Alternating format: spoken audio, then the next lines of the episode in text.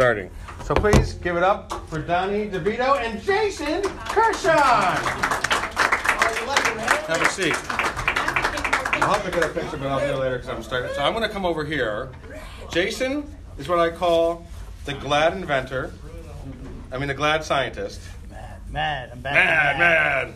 And then, and by the way, this is also their bowling team shirts. So when they go bowling, they wear these Oh, as that's well. Um, are you guys doing a holiday party again this year? Bowling like you did last year? I can make it. No, we hadn't. No, we heard you could make it. plan. so Oh, we I canceled. don't, you know, I get it from all sides. This is my leg. All right. Jason, so, how do you spell your last name, please? I'll give you a spelling. A-I-R-S-H-O-N. All right. P I R S H O N. All right. And it's Kirsh Helmets. Um, they're located in the New York Biz Lab. Good, put your Kirsh on. Get your Kirsh on. Yeah. All right. So for starters, give me a little bit about your. You know, you you've invented several things, right? You. Oh, yeah. Give, give me a little bit about your background as like as a kid. Were you one of those kids that took took watches apart? I put it back did, to- yeah. Actually, like, the dishwasher would break, and I would take it apart and put it back together and somehow fix it. Really? I would be the one that takes it apart and then, sorry, Dad, you gotta get another dishwasher, you know, kind of thing. So. That's the way you're I was always tinkering with all kinds of stuff. and you actually have some inventions beyond the helmet that you're not even gonna get to, probably, maybe not for a few years at least, while you're working on this, right? You have a lot of ideas. Yeah, yeah. I, I've actually have a history of uh, inventing stuff. Uh, I've done poor man's patent, like way back. What's that mean, poor man's patent? Uh, it's kind of like a way to to do a market date for a patent, but without spending all kind of money. It's I wouldn't recommend it, but it was just something I was doing early Okay. on. Donnie, a little bit about your background. Uh, I was uh, my father was in the Air Force. We moved around the country a lot. Um, went to high school in Amsterdam. Uh, eventually went to Siena College. Got my degree in finance and economics. Uh, finished uh, first in my class for um, the military. First in your class, I didn't know that. Yeah, went on. You always active- learn something new. distinguished military graduate, went on active duty uh, in the Army and uh, had a career there. Uh, came out and did uh, investment banking, corporate finance. Um, kind of reached the high point with Morgan Stanley doing technology banking and uh, went all over the country to do that. That was a lot of fun. That's where I got my taste for uh, you know financing companies and starting companies and supporting companies that were trying to create things and, and grow. So, your background really, you're not an inventor. No, I, I haven't had an original idea ever. Jay, uh, Jay knows that. So, um, and Jay, you're not a financial guy. Nope. And so this, remember guys when I showed you the video? Remember those old videos of um, Jay's probably too young to remember, but the peanut Reese's peanut butter cups, and they're like the one guy is walking with a piece of chocolate in his hand, and the lady's walking with a just for whatever reason scooping peanut butter out of a jar, and they bump into each other, and Yeah. synergies are created. Used to happen a lot in the seventies. It was a trending thing. It was weird. So, um, so this is what you guys have here. So, tell me about how you met, because it's kind of kind of an interesting by chance sort of story. And what I want to highlight here is that you don't know that the event you go to, that person you meet, that you know to realize that that could become a big part of that goal for you, especially if you're going to create a company or something. To not write things off. That you didn't go to. You went to an event and you ran into Jason. It was. Uh, it was a. You know, I, I always tell the story from my perspective, but maybe you could tell them from your perspective too. I, it was a Saturday morning, and a friend of mine who was uh, became the um, entrepreneur in residence over at Siena College. Uh, I had helped Some him. colleges have what they call an entrepreneur residence. They literally, that's all they do. Their job is to be a resource for young budding entrepreneurs. And so he was a leader of the Stack Center over at Siena and had um, asked me to go to RPI for a Saturday morning briefing. It was around 7.30, 8 o'clock in the morning. He promised me really loud coffee. And it was in February, so it was very cold. And um, I said, yeah, I'll, I'll go. And I was going there to meet uh, entrepreneurs, people that had created things. And You almost didn't go, right? You almost at the last Uh, moment say, "Eh, I don't know. I almost didn't come here this morning. so, yeah, morning meetings. Are, I'm I'm a I'm a late I'm an all day guy, but my day starts at nine ten o'clock, um, and and I'll go till midnight. Um, but uh, with uh, with that, it was a, about getting there to meet people, and uh, fortunately, by coincidence or by grace, I met Jay there and saw what he was doing. Was really impressed with him and the way he thought, and certainly what he what I thought his technology can do. And so we got to talk to each other, and then over time got to know each other better and started to develop a strategy to work together and, and help him grow this this um, idea. What attracted you to the idea? Well, I mean, it was, uh, you, you'll, you, you know, you just know here when you see it and you, you hold it and you think about all the possibilities for impact technology, the, the fluid liner inside. And when you see that, you can really understand that there's many more things than just motorcycles. And Jay understood that really clearly. but- Anything that you want to fill in the gap of Yeah. your first meeting? I mean, uh, from from my point of view, from my perspective, I was working on the helmet technology from inception for many years. Uh, you know, I, I was I had regular jobs that I would do, and then this I would just spend all my money on research. Kitchen table, right? Yeah, yeah. well, I mean, uh, you know, mo- a lot of times I had to take up residence with my father because, uh, you know, it's just you just keep throwing everything you have at at this. It's not like you have your own life while you, while you're creating something. Um, but so it's many years from conception to working on doing the patent work uh, to doing you know initial testing. Um, I actually didn't. I was trained myself not to talk to anybody about the technology, so it was really like going from just top secret mode to oh, I just decided, all right, I got my patent approved, and now I need to make something happen now. And I heard about the entrepreneur program. It was my first time going out into the world and talking about the technology. Oh, And really? That was, I didn't realize That was your my first time like exposing myself. I was extremely nervous. I was like, I don't know if I'm doing the right thing, but I got to get going because I, you know, I couldn't, I couldn't make it happen with my own resources, or, you know, within my family making it launch. So it's like, all right, I have to make, you know, I have to get my, out, my idea out there. It's time. And uh, So talk a little bit about the helmet, and then I'll open it up because I know that I they usually have an awesome questions. They not usually they they always great questions. So, um, but tell them a little bit about the the invention, and then um, and then we'll open it up to some questions. We'll go back and forth a little bit. So I was working in construction at the time, and I, I was building um, boat houses on the lake in the wintertime. Uh, I injured my back. I had two herniated discs in my back. Um, but I have a history of, of motorcycling before that. And so my friends dragged me to Laconia. I went to a motorcycle rally. There's a couple hundred thousand bikers that get together and they ride for like a week long, right? Um, I, I didn't actually have a motorcycle at that time. I had a borrowed bike, and uh, I went to this bike rally, and it just struck me because it's a no helmet law state. Out of 200,000 bikers, uh, my bike that I borrowed broke down, so I was an observer for the event. I wasn't even really a participant. And from sitting on the porch watching 200,000 bikers go by, uh, one was wearing a helmet and he was riding a moped. so, and then just, I just got a vision in my head of the ultimate helmet that people would want to wear. And I started drawing it on paper, but I realized that it would never work correctly the way I wanted the size of helmets are today. The helmets are just too big and bulky, and I needed to to make the ultimate helmet. I had to make it extremely low profile. So that was in Low my profile means shrinking the helmet. okay. So that was in my head. I had to figure out a way to shrink the helmet.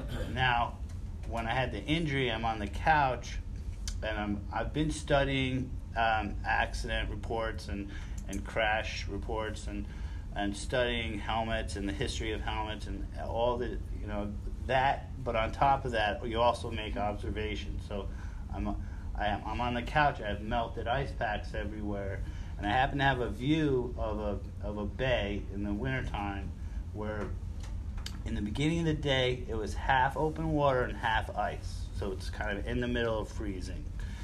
And I'm looking out during the day while I got helmets ripped apart and I'm watching uh, something like the creation of the universe on TV with Stephen Hawking, right? Uh, and I and it just kind of I started putting pieces together while I'm looking and I'm watching the ice melt throughout the day. The temperature was below like like 15 degrees, right? The wind was blowing out of the north at 20 something miles an hour. Uh, Make sure you get all this down. well, so the real the real feel was like negative five. They're saying, right? But still, the ice is melting, and so I started looking at that uh, differently, like with a, a, different set of eyes, like what's actually happening there, and it's it was in nature occurring. Uh, kinetic energy was being converted, right, and, into thermal induction. So you know, and I'm and I'm just like, well, what in what other way does this ever happen in nature? You know, and it, it doesn't. It, the, the material itself fluid, the water, is what makes it possible to convert the kinetic energy. And then when you really think about what is the job of a helmet, right? Uh, if it, it all boils down to converting kinetic energy. So, so kinetic energy, for those that are not like I'm not a science guy, kinetic energy is what? Like, is that a so so like your mass momentum, right? the energy cannot be created or destroyed, right? You can only have different forms, right? So, so if you get on your motorcycle and you and you fire up the motor, now that's burning fuel, okay?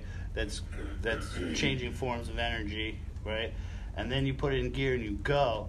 Now you have you went from potential to kinetic, right? Okay. So you're so when you're moving, that that movement of mass is your kinetic energy right? Uh, and then so any impact that's occurring is is uh, conversions of kinetic energy. You have to displace it. It so, doesn't. It doesn't. Energy doesn't disappear. Right. right. You can only change forms. So that's why when I, when you're like, well, what's the job of a helmet? Right. It's the only thing you can do is convert energy right? Before it, it gets to your brain or right. through your skull to your brain. So, so I view that as another mechanism to convert kinetic energy. Now, old technology also does that, right? It when when the when the compression happens with styrofoam, uh, there's fractures, and then the so so the deformation of the material and then the tearing and the fracture, the friction, that's also converting energy, but not as efficiently. So what happens is as a result, you have styrofoam and these helmets will crush.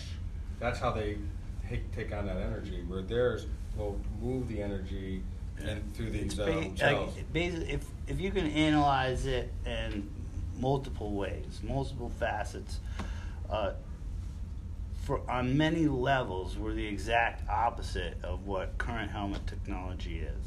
So I want to get to that's very tight. He's when I, I always learn something new from Jason. It's like he is a science whiz, and that's not how I'm wired. So anyway, thank you. Um, tell me a little bit about the business that you've had ups and downs, right? Even in the you've been in the building for about two years now, the Biz Lab. You have to deal with. We talked. We've talked about vendors, suppliers you don't need to get too specific because we're, um, you know, podcasting but you've had to deal with some things, and I think some weaker people might say, I'm going to go back and get. Now, Donnie gave up a very, very, very high paying job because he believes in it so much that, you know, and you're probably making less than minimum wage, I'm assuming, right now. Maybe not. Are you making minimum wage yet? Yeah, I think. It, it um, depends how you boil the hours down. Yeah. Are you doing 40 That's hours right. a week? No, you're definitely you're not. So, Yeah. um, No, and I'm just enough. teasing. But the It's point is, enough. wh- so I I don't know if you can talk a little bit about some of the challenges of starting this, because this is going to literally, the goal of this is to literally displace current helmets. That's really the goal. Um, uh, Donnie has said many times, the hope is that the current helmets that you see on the streets um, will be in a museum someday. As remember those days. Um, but you've had to um, Yeah, overcome some obstacles. Yeah, we see it as an extinction event. It's definitely, you're going to always have obstacles. And what's interesting, and one of the things I thought we would talk about, is just how the team works. And if you're fortunate enough uh, to find a partner partners and people in your business when you start a business to have the right skill sets and the right personality traits, um, you can go a long way. We did a study of our team and our persona- personality traits, and it, Jay and I line up very well. Um, Jay, um, Jay's a futuristic thinker. He's um, he thinks, you know, really far out and sees the world the way um, it should be and what it can be, and works to do that uh, tirelessly. He, he, he works very hard. He, he and I both are very competitive people. Um, I'm an adaptable person um, by personality, so I, I, I face challenges and then try to determine how do we get around the problems, how do we solve the problem, and every day is set is a new set of challenges, and every day you have to accept it and then move forward and with a, a way to try to fix it. And, and working together, I think because our personality types uh, balance so well, we're able to uh, we're able to work together as a team and become greater than ourselves, and that's um, a key uh, to what we do. I'm a communicator. Uh, Jay's more scientific uh, developer, problem solver uh, person. So you know when I I'm looking to win win over people. You know it's a personality trait they call it woo. Win over others, and so I, I'm always networking and looking f- uh, to find people. So these events that that Rick talk about uh, talks about are things you need to go to. And you never know what's going to happen. You, you, I, I, people talk about connecting the dots. You know, like networking is about connecting the dots. You got to collect the dots first. You got to go That's out. like. You got to go out and find people and meet people, know what they're into, what their what their life's about, what they want to do, and then re- be able to remember them and recall those, those characteristics of that person and their their ability to be able to bring them into your your business later on when you need them. It's, you know, sometimes it's about just helping um, two other people uh, where you're maybe less interested in what they're doing, but just help other people get to where they want to go and be and be able to facilitate that and develop a reputation for being good in business, good in uh, helping and caring and willing to put in a lot of work. Um, Jay and I both have that. Um, he's got a great network um, that he's developed, and, and I do as well. And when we put it together, the ability to bring the right people to solve problems for us at the right time works great. I mean, everybody that we got early on to buy into what Jay was doing and who could see the vision were people that one way or another we were connected to, you know, through school, through business, through other uh, colleagues, through friends. Uh, we were able to pull together an entire team of people to be able to manufacture this product. Uh, you know, to turn it from a prototype, which Jay showed me there that first day in his hand, that we this prototype we knew know, so many things that it could do, but then turn that into a product and then into a production line, and then develop that and then brand it and then sell it out to the market. And it took all those steps, but it took a lot of people to do it. And we believe we're going to be the next billion dollar company to come out of the capital region. too. These And- guys, I've never seen, um, you know, their respect for each other and their and their strengths is is huge. Um, you know, you're the president, correct, and COO, Chief Operating Officer, and um, Jay is the um, founder and the CEO, Chief um, Executive Officer, CTO also. and CTO. Um, but their respect for each other and just knowing where each other's there's overlap in some areas, and then but knowing that this is their strength and and nobody else could do it better. I know how you feel about Jay and his his uh, and just his wizardry. Let me say Um, this, I do I wanna want say, you yeah. I, they need to, they need to hear this part of it. The thing that caught my eye, uh, my attention, um, I, you know, I'd started, uh, before Jay, I'd started and worked with, uh, six startup companies, you know, that all did really well. That's not the important part of the story. The important part of the story is that this guy had, was holding in his hand something that could change the world. He was holding, um, an idea that had, as we researched it, 27 verticals that we know of. So, you know, when somebody What's a tells vertical? different ways you can commercialize this product. So, whether it's in sports and athletics, motor vehicle crash helmets like motorcycles. Uh, somebody asked, "What are you doing about lacrosse?" Uh, the NFL, baseball, hockey, bicycles, and then over into sports. You know, this is the, very similar to the MICH helmet that special operations guys use. So he, he's holding this this key to the world of impact technology, something that's going to really is an extinction event for foam technology. And he's and he's and he says, I gotta I want to do one thing. I I want to fix that problem I saw in Laconia. I want to be able to have people ride a helmet, wear a helmet that's comfortable, that's stylish, that has improved performance and is better for them. And when they wear helmets, they're going to survive impacts far better wearing my helmet than anything else. And, and they really believe that they're going to save lives, either traumatic brain injury or death.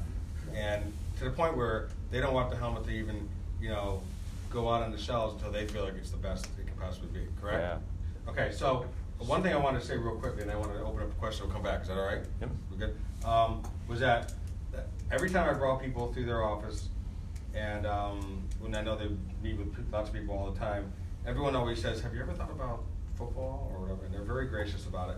Um, like, of course, they thought No, about I it. never. Never heard about that. But they're laser focused on this right now to not be. Is that Christmas music? That is so No, it's playing. I feel like I want to take a nap. Um, that um, You're welcome. they're not getting distracted by all these other verticals he was referring to, and then you're like running around like a mad person, and you're not really, you know, focused. So they call it the low-hanging fruit. The low-hanging fruit is these helmets that Harley riders and other types of motor, motorcycle riders have that they want that low profile. That's one of the biggest problems in terms of danger, you know, danger areas. Yeah. Let's deal with that Um, first. Well, yeah, novelty helmets. They call Okay, them so there's novelty, a huge market out there of fake helmets. The people only buy it because they're so low profile. But they- they, they- they're legal, don't right? offer any protection at all. Some of They them might are legal actually, but they at least they don't draw attention that you're not wearing a helmet. But they're not, right, but no they don't. They don't actually help, and so we're. And this isn't actually my dream helmet that I told you about earlier. It's the step before, you know. So Yeah. it's it's You're just still, you're still working on it. You're still developing. Yeah. They're, they're using 3D printing technology now in our place, and it's awesome. Any questions? I just want to make sure I open it up. So we'll go Connor first, and then get to you, Ben. Um, just like with it being a helmet, have you guys run into any problems with like getting a DOT approved or anything like that? Good question. Yeah, there, we've definitely had to make some changes with material. So nobody's ever done this before, uh, and then I have, I have, I've learned a lot with silicones and stuff and different types of silicones, and like for instance, a fluid inside the silicone casing, depending on the fluid and its viscosity, might react differently over time with the silicone.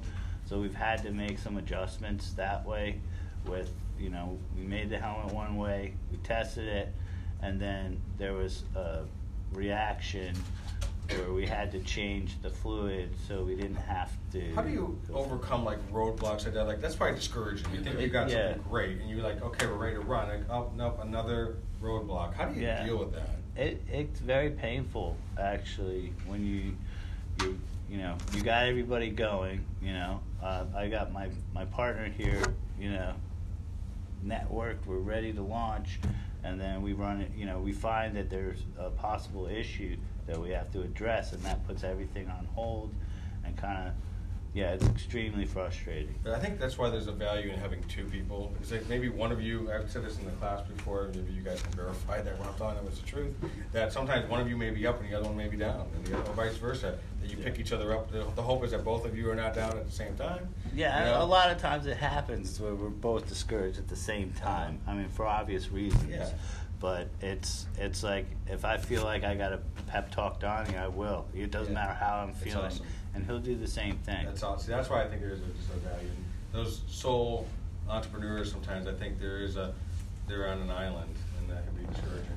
Ben, Um, when you eventually do um, get into like your perfect helmet, you plan on like selling it to other businesses in order for them to use the technology to make their helmets safer?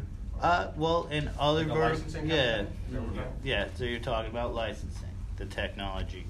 So what the way I set it up is we have actually two companies. So there's Impact Technologies, right? Is the IP holder, right? So when I do when I do a patent, uh, I assign it to Impact Technologies, and then Kirsh Helmets is assigned from Impact Technologies the vertical of motor vehicles. Okay, so now Kirsh is a motor vehicle helmet. So if there's an if there's say uh, another company comes to the table uh, from a different vertical and say we want to license your technology, which there's something like that on the table right now, where it could go either way, right? So I could either license it, or I can make the helmet myself with Kirsh as the brand. You know, we're building the brand. So I feel like we're in a powerful position where if we don't get a deal that we like, you know, we weigh it out. Like, well, we could always, now that we have our brand and we have our ability to manufacture, you're going to really have to step up as another company to incentivize me not to make the helmet in that vertical. We, and what, what he's talking about is, is what I, I think of as, uh, co-opetition. And what you're doing is you're collaborating, cooperating with a, with another vertical partner where you might go with the helmet. Um, where you might go with the, I thought I turned it off. Um, where you might go with the helmet, and so when you're collaborating with that partner, you need to be able to walk away and know you can walk away and compete on the field. So if you can't get a good deal, then you can just say, you know what, this isn't the way that we want it to be. We wish you luck, and we'll Just just go, okay. Very and we'll good. just go compete with you. How many and patents do you have? See how it goes. Yeah, and and the and and say it goes the the way of well, we decide we're going to make it a Kirsh, so we've added extra value to our our first company that we're launching, and our early investors are now getting added value, and everybody's happy. I want to get to the investors in a moment. But how many patents do you have, real quick?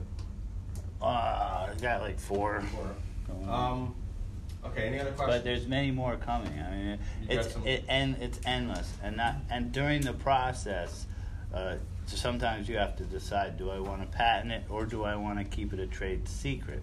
Because, uh, you know, once you when you patent something, you're publishing basically a recipe. Right. Uh, but uh, but within those steps, you'll find out that there's little tricks in the trade that you're developing that you know in manufacturing or something that if you don't do this little trick it's not going to come out right but you don't want to patent that you just want to keep that That's your secret sauce. that's a secret so now you're developing patents and trade secrets as you're going through the manufacturing Sam. Um, so you mentioned how like you had problems with the liquid have reacting with the silicone.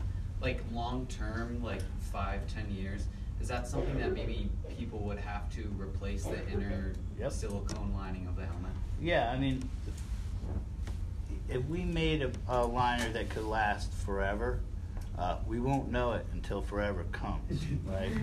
uh, so, so what we do is we're warranting the helmet for two years, right? And then any, if there's any ac- accident with the helmet, or you know, we would recommend you replace the helmet. Uh, but we will also have um, additional, you know, we could sell liners separately Mhm. with as far as replacement liners or there's another thing about the liner. I don't know if you guys talked about it, but there's a cooling effect to it. So you, it's a, the the fluid that we use doesn't freeze, so you can stick it. And in they've the- tested it in the freezer at the because I'll go into the freezer. Well, I tested. We've tested. We you were there when we were going through different fluids, and so we've tested like twenty different fluids, Right. all with all different temperatures and stuff like that. But so so we're gonna sell uh, additional liners as a package to new helmet owners too, because you can so you can keep it cool, right? So you have a traveling case. You keep two extra liners in this cooler bag. Put that in your motorcycle bag, or you're riding for an hour in the hot sun. Uh, you know what? It's not cooling my head as much anymore. So you just take a cool Oh, liner out, put your your warm liner in, and with three liners you could go, you know, eight hours of riding with cooling. Very Nobody cool. else offers that. So. Tell, tell, you guys just um, closed uh, another five hundred thousand dollar investment, so for a total of one point five million. First of all, Donnie, how hard is it to raise money? It's hard.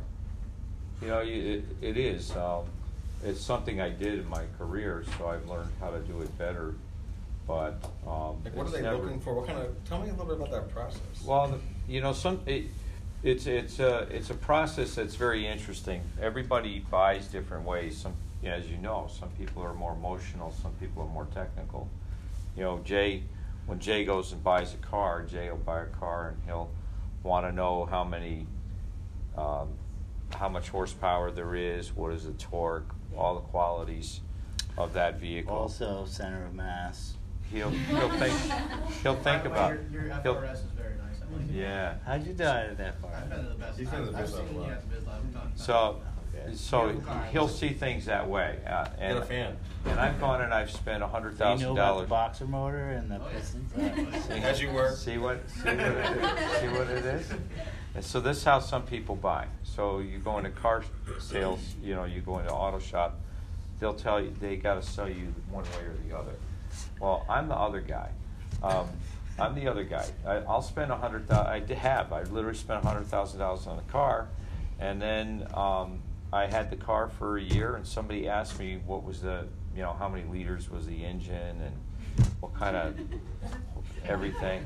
And I, and I had literally, honestly, I had never opened the hood of the car. I had never looked at the engine and I said it was metal. Because for me, the coolest part of the car was like, you know, when you got up to speed, you know, the car would lower down, the radio would turn itself up, and I was happy. It didn't matter to me what was going on. So people are different. So buyers buy, um, investors are the same way. They invest in emotion or they invest in the technical side. They either look at what you're doing technically or they believe in the end game. They look and they see this smiling face and they say, you know, if people feel that way wearing this helmet, I know they're going to buy a lot of them. That's what they care about. Somebody else is going to say, well, tell me about the liner. Tell me about that material. What makes it better than, give me your data. What makes it better than another helmet? They're two different investors. They're going to have different expectations. They're going to approach things differently.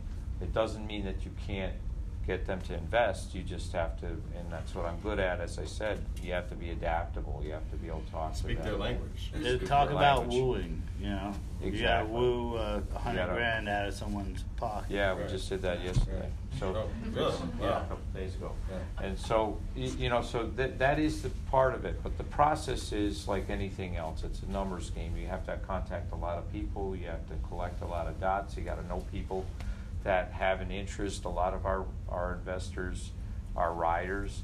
A lot of them were people that were in companies that did deals with me before, that know they have a track record, experience. Sometimes all they do is they're buying the management team. They're looking and saying, these two guys have their act together. They know exactly what they're gonna do, and they brought great, a great team together.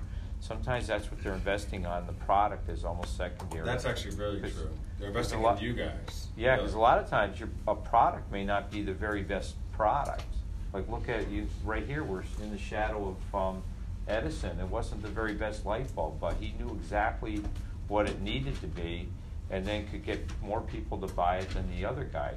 And, and so there was a, you know, that was a big game of showing what was better versus what, or what was best versus what was, um, able to be marketed better. All right, we got three minutes. short question from Evan, short answer, and then I want to wrap it up. So, quick question. So how do you guys, um, like, how, how are you planning to sell to people in the states where you don't have to wear a helmet, where it's not mandatory? So wh- how are you guys gonna make them want to wear your guys' helmet when they don't have to? it's choice, you know. Uh, we're not going to convert everybody to wearing helmets. That's just the bottom line. Um, there's, you know, we're offering something, a, a selection that nobody else in the world is offering.